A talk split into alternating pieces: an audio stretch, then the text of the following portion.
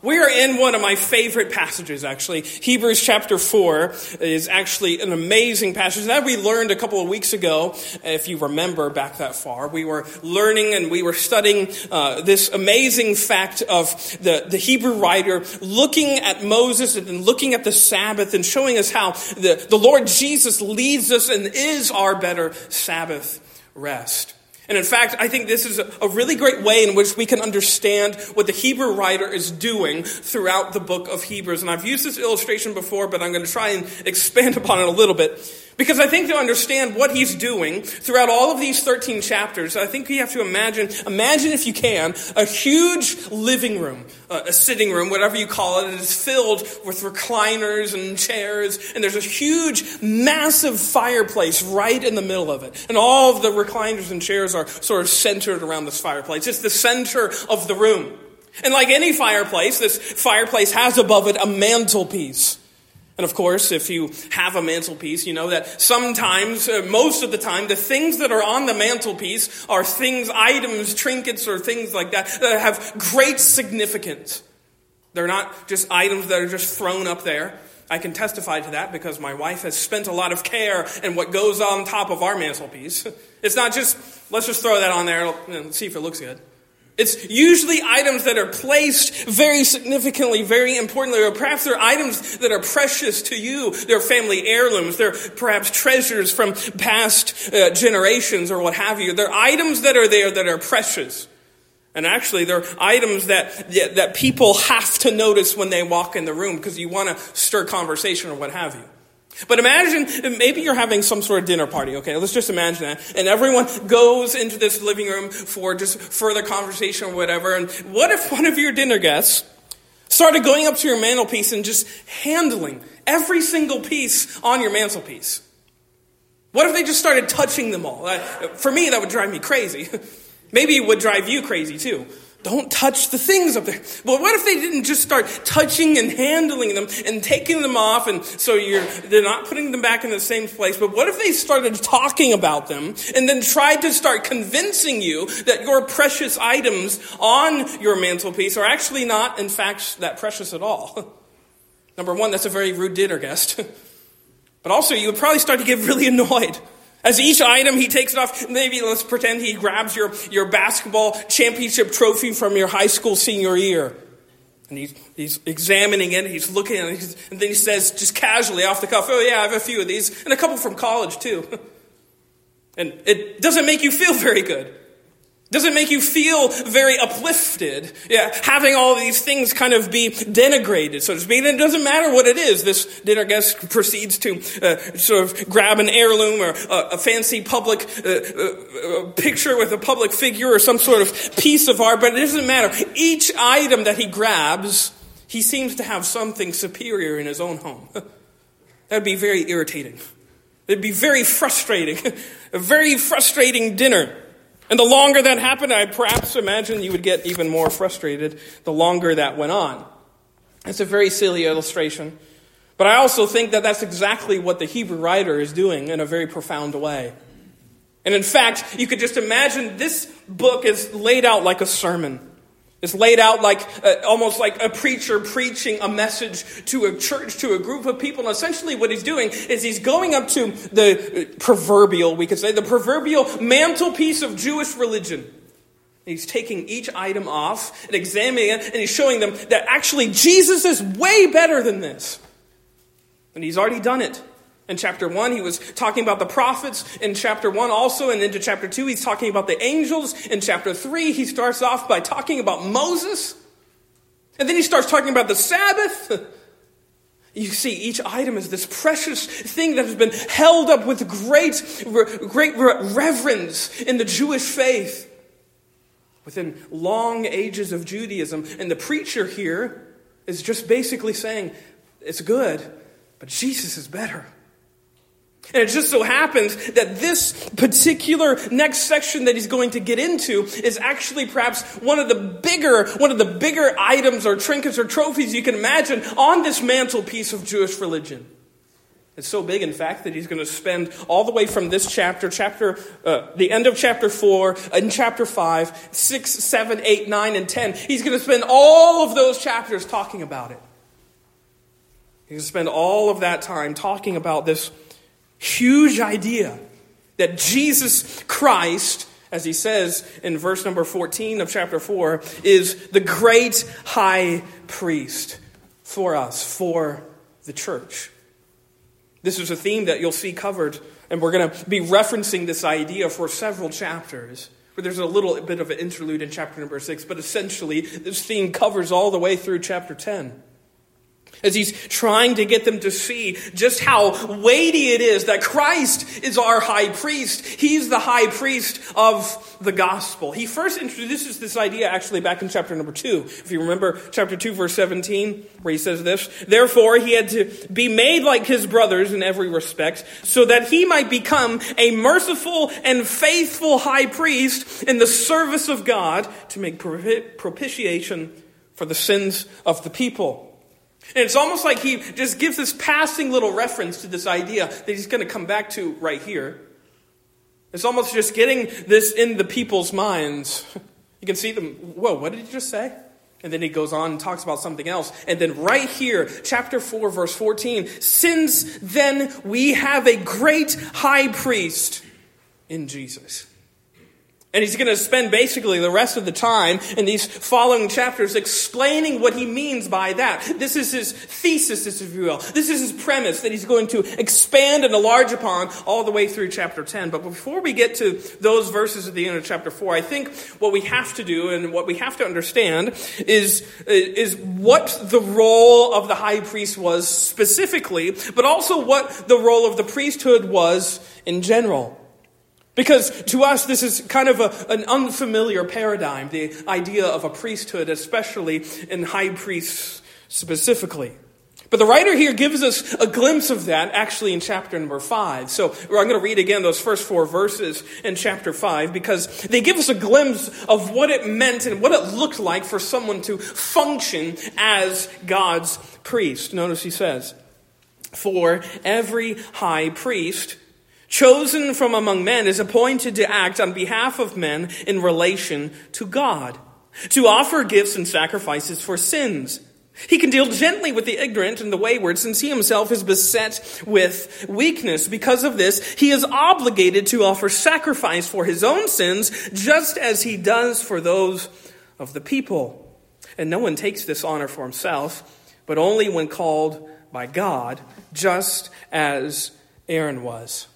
You see, in four verses, this is an instance of when we get a glimpse of his mastery of Jewish history. Because in four verses, he has just skimmed over large, sweeping swaths of Jewish history.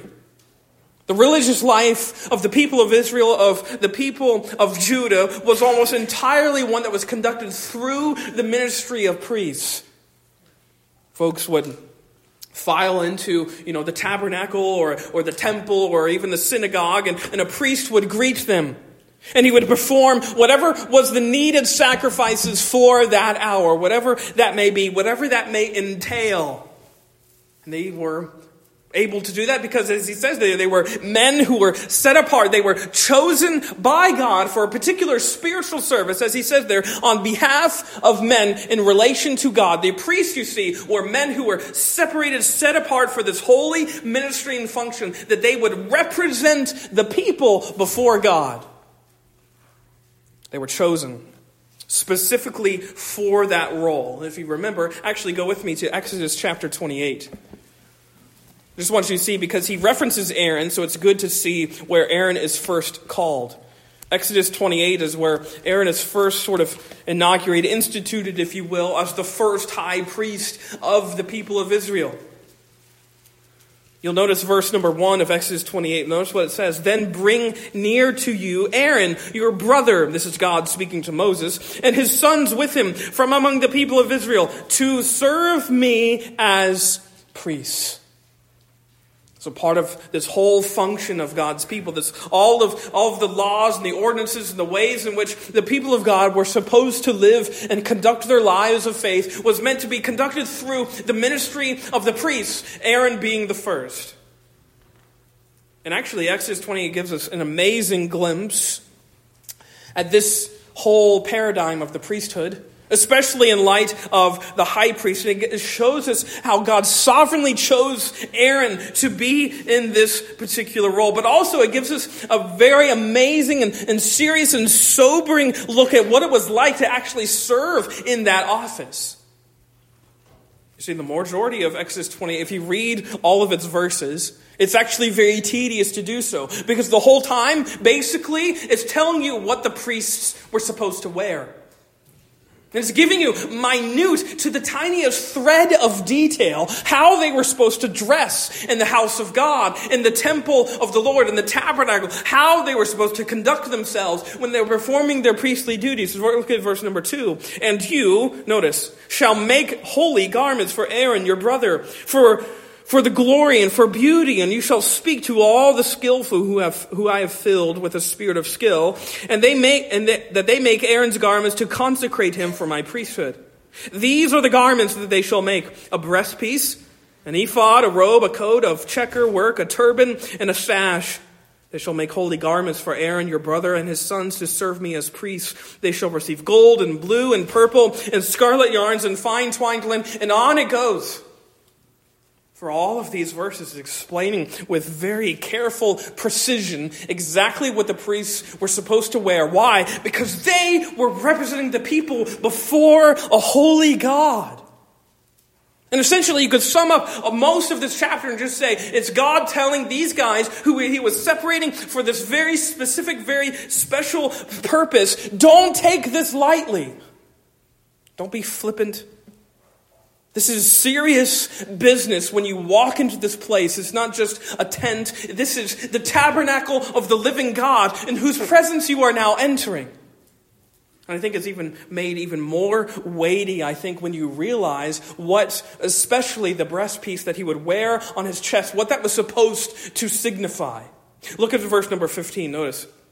Listen to these details. You shall make a breastpiece of judgment in skilled work. In the style of the ephod, you shall make it of gold and blue and purple and scarlet yarns, yarns and fine twined linen shall you make it. It shall be a square and doubled a span its length and a span's breadth. You shall set it in four rows of stones. A row of sardius, topaz, and carbuncle shall be the first row, and the second row an emerald of emerald, a sapphire, and a diamond. The third row a jacinth, and agate, and an amethyst. In the fourth row, a beryl and an onyx and a jasper, and they shall be set in gold filigree. And there shall be twelve stones with their names according to the names of the sons of Israel. They shall be like signets, each engraved with its name for the twelve tribes. You see, each little thing there is meant to point to something. But the priest wasn't just representing himself. Notice actually in verse 28 and they shall bind the breastpiece by its rings to the rings of the ephod with a lace of blue, so that it may lie on the uh, lie skill. Uh, excuse me.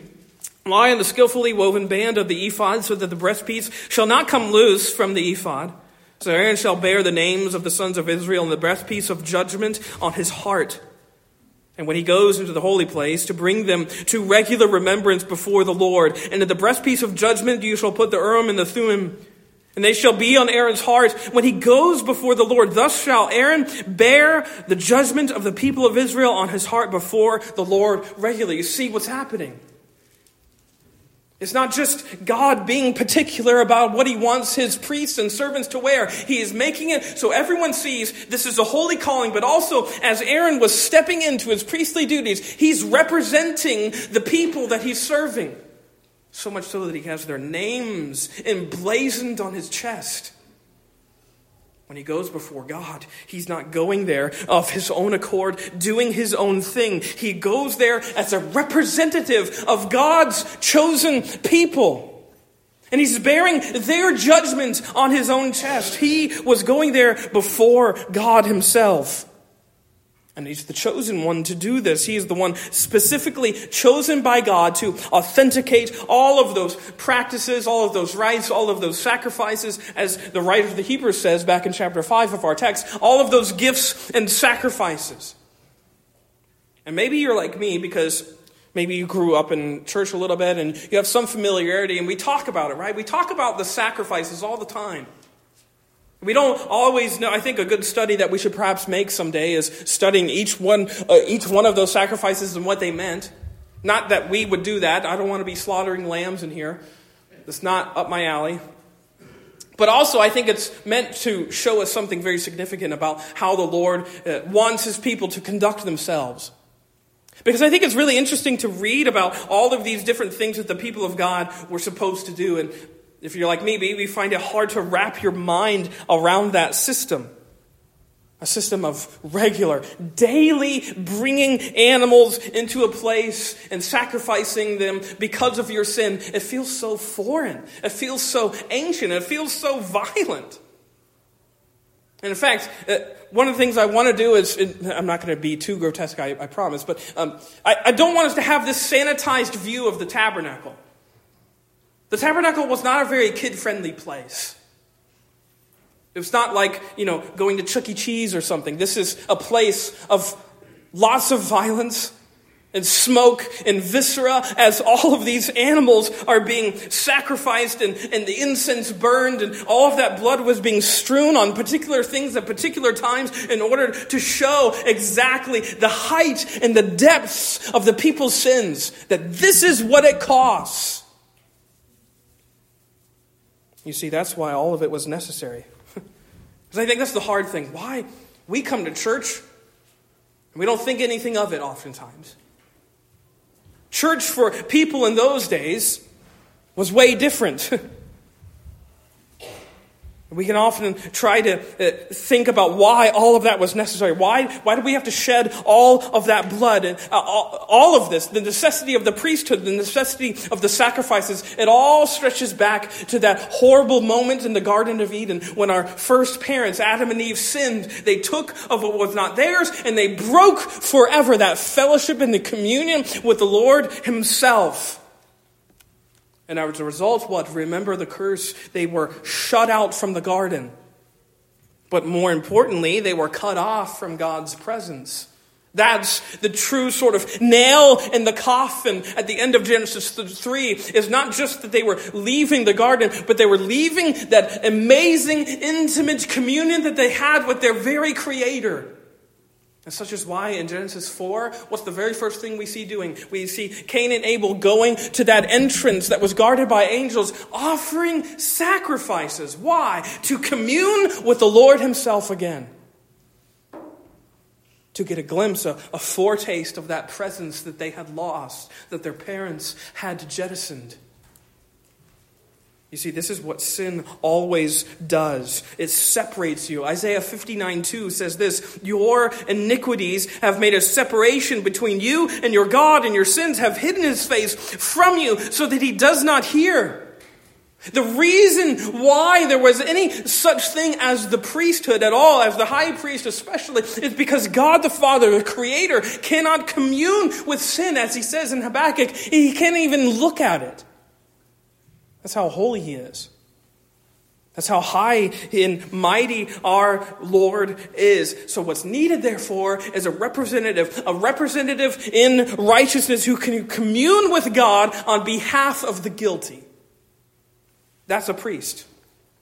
In a nutshell, that's what a priest was supposed to do. He was supposed to be one who had separated himself uh, according to the call of God, and he was meant to represent the people before God in a way that could commune with God and atone for the people's sins. And this is particularly true of the high priest, as we've been noting here this morning already. You see, the high priest bears an even more significant calling than anyone else within his priesthood. For that, actually go with me to Leviticus chapter number 16. I want you to see this before we get back to Hebrews. Leviticus 16 is, I would say, perhaps one of the most significant chapters in all of the Old Testament, but especially of Leviticus. It's a chapter which tells us of the great and amazing privilege and responsibility that the high priest had, who was appointed, a sanction called of Yahweh to enter into what we would call the most holy place on a specific day, the Day of Atonement. This is, I would say, the, the, the most significant day of all of the priesthood of all. And we are briefly reminded about this. And look at verse number one. The Lord spoke to Moses after the death of the two sons of Aaron when they drew near before the Lord and died. And the Lord said to Moses, Tell Aaron your brother not to come at any time into the holy place inside the veil before the mercy seat that is on the ark, so that he may not die. For I will appear in the cloud over the mercy seat. But in this way, Aaron shall come into the holy place. So, just as a prelude, just as a preface to what's going on, we see here what's happening. God is giving Aaron and Moses a warning that you cannot just come trouncing into the most holy place of the Most High God just flippantly, and just nonchalantly. He's referencing an incident that happened a couple chapters ago in Leviticus chapter 10, where Aaron's sons Go into that very place, the place where the ark was, the place where the very presence of God was. And they were there, not called by God, not sanctioned by Him at all. And they were burning unauthorized incense in that room. And immediately they were vaporized on the spot. It's a serious, uh, sobering story to think about, but it's getting into the mind's eye of all these people that this is how holy God is. And you can't just take it lightly walking into this place. So, here in Leviticus 16, what do we have happen? We have God explain to Aaron himself and to Moses how all of these unholy people, how they were supposed, supposed to approach the living God. How can they can have communion with him again? How can they have fellowship? How can they experience his presence again? And he's very specific about all this. You can read this whole chapter as he prescribes about what to do at each step of the process. You have the, the big temple, uh, or the big tent of meeting. Notice the tabernacle, and there's a gate there, and there's a there's a there's an altar there, there's a, a basin there. And each step of the way, there there's a sacrifice, there's an offering, there's a washing, there's a sacrifice, and on and on he goes. Because all of this was meant to demonstrate how holy Yahweh was, but also how serious it was that these people were people of sin. They needed someone to represent them before the holy God of all things in order to make atonement. Look at the end of the chapter. Leviticus 9 or Leviticus 16 verse 29 notice and it shall be a statute to you this is sort of God summing up this whole thing. This shall be a statute to you forever. That in the seventh month and the tenth day of the month you shall afflict yourselves and shall do no work, either the native or the stranger who sojourns among you. For on this day shall atonement be made for you to cleanse you. You shall be clean before the Lord from all your sins. It is a Sabbath of solemn rest to you, and you shall afflict yourselves. It is a statute forever. And the priest who is anointed and consecrated as a priest in the Father's place, that is, the high priest, shall make atonement, wearing the holy linen garments. He shall make atonement for the holy sanctuary, and he shall make atonement for the tent of meeting, and for the altar, and he shall make atonement for the priest and for all the people of the assembly. And this shall be a statute forever for you, that atonement may be made for the people of Israel once in the year because of their sins. You know, when people talk about this idea that there's no sort of grace in the Old Testament, that there's no sort of gospel in the Old Testament, I want to take them right here to Leviticus chapter 16. Because the whole chapter deals with that. It deals with atonement. And in fact, that word is mentioned 15 times in this chapter alone. It's a word which literally means to purge or to reconcile, or we could say to make peace. You see, everything that's happening here in this chapter is God's prescribed way in which He is, made, is which the people and He are at peace again. The peace and fellowship that was lost because of, of Adam and Eve, because of the garden, because of rebellion, because of sin. All of that is here. And this amazing moment on this particularly prescribed day of God is here restored. All of that fellowship, all of that peace is renewed again by the offering of an innocent sacrifice who died in the place of the guilty. That's what's happening. Whether it's a bull or a, or a goat or a lamb, as it's prescribed here, what's happening is innocent blood is being shed on behalf of those who stand guilty. And you have a high priest conducting all of this. And the, the people were then made to see. This is how God's presence persists for them. They needed a substitute. They needed a representative. They needed someone to stand for them and make peace with God because of sin. And this is what the ministry of the high priest was supposed to do. He was appointed just for that sake. That's what a high priest was. He was given that amazing calling. All of that, if you go back to Hebrews 5, all of that, that's summarized right here where he says, For every high priest chosen from among men is appointed to act on behalf of men. They're acting on behalf of their brothers and sisters of Israel, acting on their behalf as they walk into the tabernacle and they bear the blood of the bull here and they wash themselves and they bear the sacrifice here. And they're doing all of that on behalf of the people, notice, in relation to God. They're representing the people before God to offer gifts and sacrifices for sins. Making atonement. He's an atoning representative. And he connects it to Aaron, but then notice what happens. He takes this whole topic one step further by declaring, and of course he probably knew that this was happening, but he declares that it's Christ himself who is the high priest that every sinner needs. Because as soon as he ends, notice verse 4, and no one takes this honor for himself, but only when called by God, just as Aaron was, and everyone's tracking with him. And then he says, so also Christ. He makes the change, the transition right there. Yes, we're talking about the historical priesthood of Aaron, but also, so also Christ. And he proceeds to explain how it is that Christ is the great high priest of our faith. Only better than Aaron. Only better than any of those other high priests that preceded him. Notice what he says. So also Christ did not exalt himself to be made a high priest, but was appointed by him who said, You are my son. Today I have begotten you. As he also says in another place, You are a priest forever after the order of Melchizedek. In the days of his flesh, Jesus offered up prayers and supplications with loud cries and tears to him who is able to save him from death. And he was heard because of his reverence.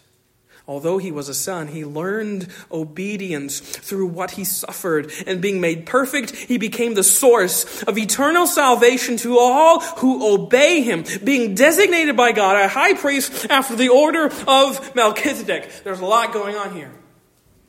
But I love exactly what he's doing because he says, yes, just as the priest was called by God, he was not a self appointed, self congratulatory person acting in that office, so too did Christ not exalt himself. But he was ordained, he was appointed by God the Father to what? Be a priest forever. And again, he's quoting from the Old Testament. He's quoting from Psalm 2 and Psalm 110. And he's making it very clear that this has been the scheme, this has been the plan of God from the very beginning. That when Jesus came to earth, he did not come what? He did not come flaunting his identity as God's son as a way for, to sort of take that honor for himself. No, rather, he humbled himself to a place where he receives that honor from above. Son, priest forever. Again, he's alluding, I think, to that moment in Matthew chapter 3 and other places in the Gospels where Jesus is baptized. And that moment is what? The whole Trinity is there. John baptizes Jesus in the river of the Jordan, and then the, the Spirit of God descends like a dove, and God the Father's voice himself is speaking. He says, This is my beloved Son can almost imagine that this is Christ's moment where he is ordained as the people's priest. For the rest of his life, he lives a priestly life, a life of representing the people before God. You can imagine as God says, This is my beloved Son, it's almost like he's saying, This is your great high priest. He wasn't flaunting his identity, he put himself into subjection. Christ did. He did not exalt himself, he lowered himself. And just like the high priest, this is awesome. This is so amazing. Just like the high priest in Israel's day wasn't uh, uh, some foreigner, he was chosen from among men so that what? He could deal gently with them. It's a really important point. Because so too was Christ taken from among men, we could say. Did you notice that in verse number seven? In the days of his flesh. Or, as Paul says in Philippians chapter 2, verses 6 and 7, he was born in the likeness of men. Philippians 2 6. Though Christ Jesus was in the form of God, he did not count equality with God a thing to be grasped, but emptied himself by taking the form of a certain and being born in the likeness of men. You want to know why he spent all of that time at the beginning part of Hebrews asserting and arguing and declaring that Jesus is not just God and he's not just a good teacher, he's God and man. It's because of this right here. He was chosen from among men. He was made in the likeness of men, yet without sin, as he says in verse number 15 of chapter 4. Why? So that he could deal gently, that is, literally have compassion on who? His fellow brothers the ignorant and the wayward. You see, it was meant for this reason back in Israel's day. The high priest was so that the high priest was not above the ones that he was representing. It was so that he wouldn't get a haughty mind. He is made just like them. He is chosen from among men so that he can deal gently with his fellow brothers and sisters because he himself is beset with weakness. And yes, so too was Jesus beset with weakness. Hebrews 2:17 Therefore he had to be made like his brothers in every respect so that he might become a merciful and faithful high priest in the service of God to make propitiation for the sins of men. For because he himself has suffered when tempted he is able to help those who are being tempted Hebrews 4 14. Since then we have a great high priest who has passed through the heavens, Jesus, the Son of God. Let us hold fast our confession, for we do not have a high priest who is unable to sympathize with our weaknesses, but one who in every respect has been tempted as we are, yet without sin. We have a priest who knows what it feels like to be human. Can sympathize with exactly where you are. He has felt all of the betrayal, all of the hatred, all of the anger, all of the vitriol. He has felt everything that you have felt, yet without sin. See, the writer has been insisting upon this and insisting upon this because to believe in Jesus and that he is 100% God and 100% man is not only just vital to your faith, it's not just a thing that we like to celebrate at Christmas time because we love baby Jesus in the manger. This is the most important thing to the whole scheme of salvation. If Jesus was not man, then Jesus is just another angel sent from heaven, just bearing news from there. But if Jesus was not God, then he would not have been able to endure all of the sufferings that he was meant to endure. He would have been crushed under the weight of sin, under the weight of bearing the iniquity of us all. But that's the point. He is God and man. So he feels the weight of your sin, in fact, the full weight of it, and he can leave it behind in the grave because he is God in the flesh. See, because Jesus is 100% God and 100% man, we, yes, we can declare, and yes, as he says, we can hold fast that profession of our faith that we have a great high priest who knows, who knows us exactly, knows us intimately, down to the minutest molecule, yet without sin. We have a perfect priest, unlike Aaron, unlike Levi Unlike all of those other high priests in the past who failed and had so many blunders on their resume, unlike all of the high priests in the Old Testament who were ordered to make sacrifices for themselves before they could make any atonement for the people. And in fact, you don't have to go there Leviticus 16, if you look at verse 6 and 11 and 24, over and over again, you see this amazing statement. Actually, I'll just read it so I don't mess it up. Leviticus 16. He mentions this several times. And I think it's so fascinating because we're in Leviticus 16, we're talking about the high priest making atonement for the people on this special day, the day of atonement. Leviticus 16, 6. This is Aaron, the high priest, the one chosen by God to be a holy representative before God. And it says, Aaron shall offer the bull as a sin offering for himself and shall make atonement for himself and for his house. Verse 11, Aaron shall present the bull as a sin offering for himself, shall make atonement for himself and for his house. Verse 24, and he shall bathe his body in water in a holy place and put on his garments and come out and offer his burnt offering and the burnt offering of the people and make atonement for himself and for the people. You get the picture. The high priest chosen from among men, not only so he can deal, deal gently with those who were his brothers and sisters of Israel, but also that he could realize that this atonement that he's making here in this place is for him too. You see, Aaron, the high priest, needed an atoning sacrifice just like Joe Schmo of Israel did. He wasn't better, he wasn't above them, he wasn't uh, outside of that need. And you see, this is the great, amazing, glorious news that we have in Jesus. Why? Because he has no atoning that he needs to pay for himself. He's perfect. He doesn't have to drag a bull behind him to pay for his own sins before he pays for yours. The only baggage that accompanies our high priest when he walks into the Holy of Holies is yours and mine. He drags your baggage of sin and your load of sin, and he pays for it all in that most holy place of the cross.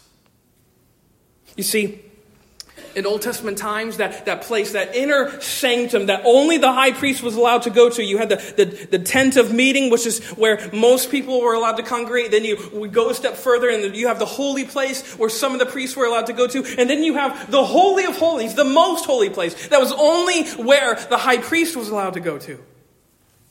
And in that place, you could literally, you can think about it this way. This is that the, the Holy of Holies was this place where the holiness of God and the blood of atonement would collide.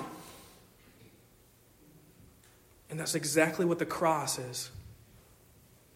It's a place where the holiness of God and the blood of atonement are poured out for all of the world to see. It's the place, as it says in Psalm 85, verse 10, where the steadfast love and the faithfulness of God meet, where righteousness and peace kiss one another. On that cross, the priest and the offering are one and the same. You see, this is the amazing part about the fact that we have Jesus, our great high priest. He walks in there with no offering but himself. He doesn't bring this is what we're going to get to. I'm, I'm jumping ahead, but it's okay. Jumping ahead in Hebrews. He brings no other blood into that place. Why? Because he lays his own down. He's the high priest who walks into that place where he becomes both the offerer, the one who is offering the sacrifice, and the offering himself. See, where Jesus is hanging on a cross with nails blatantly piercing his hands and his feet, he's fulfilling his calling as God's high priest, where he's literally fulfilling all of those old sacrifices from, from Leviticus 16 and beyond, where he is making atonement for the sins of his people by he himself being our atoning sacrifice. The blood on the altar is his. See, this is what Christ has done. That's why he is a true and better high priest of our faith. Because he's a high priest who becomes both offer and offering. He represents you before God, and he takes all of your sin, and he takes all of your weakness, and he takes all of your rebellion, and he places it on the altar of before the most holy God, and he pays for it all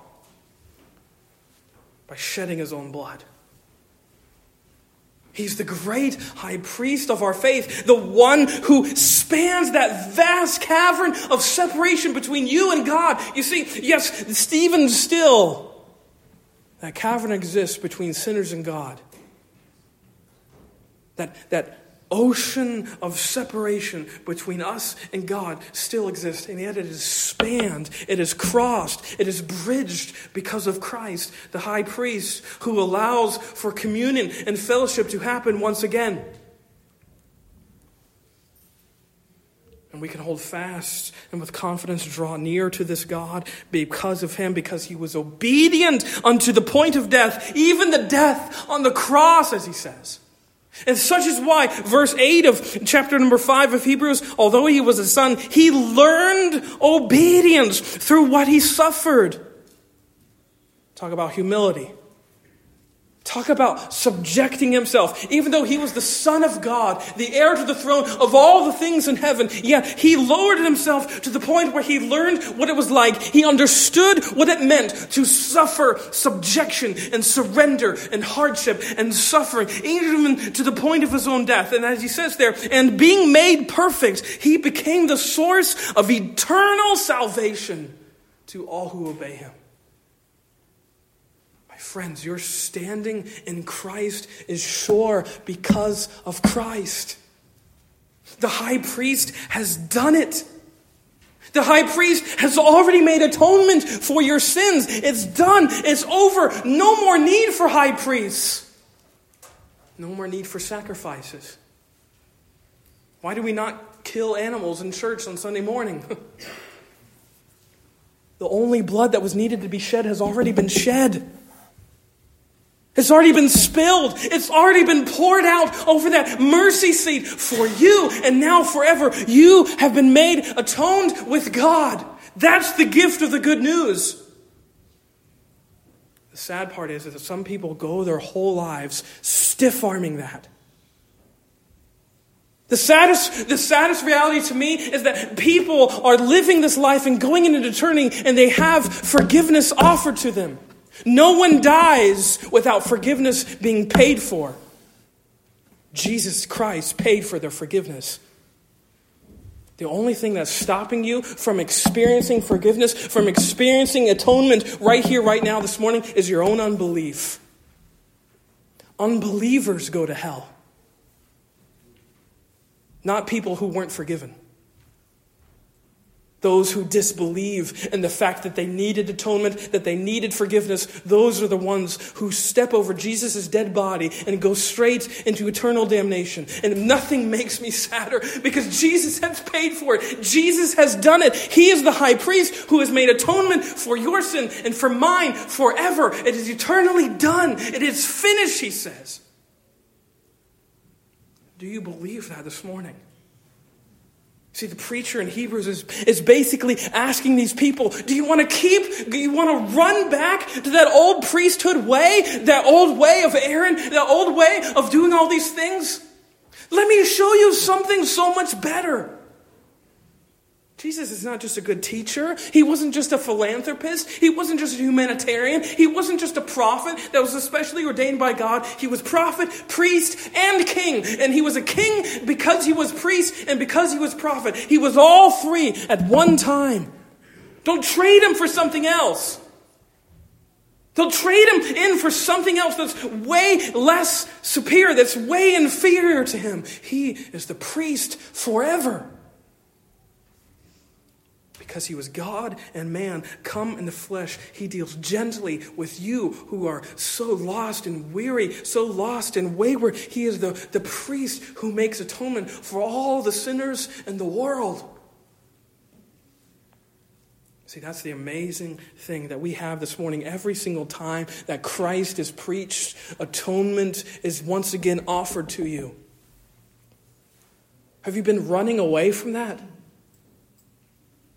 It takes humility to actually even put yourself in that position. No one wants to admit they're deficient.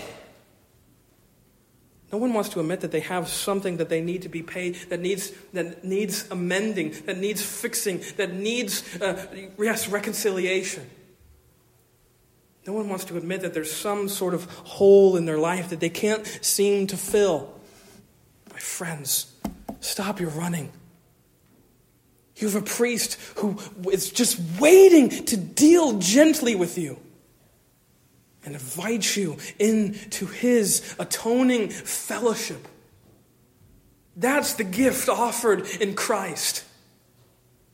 That's the gift offered when the high priest lays down his life for you, and that's what he's done. My friends, you have a great high priest who lives forever because he didn't stay dead. He walked out of that grave and all of the sin of all humanity was paid for. And he says, Yes, believe in the one who he has sent. My friends, that's what the gospel is. You're offering a certain reality. I think I've talked about this before, and I'm, I'm going off, but it's okay. I think Christians would be the most happy people of all if they realized that their forgiveness was not up to them. Your, your forgiveness and your joy, eh, I should say this, your joy should come from the fact that your forgiveness is not up to you. It's certain in Christ, it's settled forever. You are forgiven. Period. You are forgiven this morning. I hope that you know that. I hope that you believe that.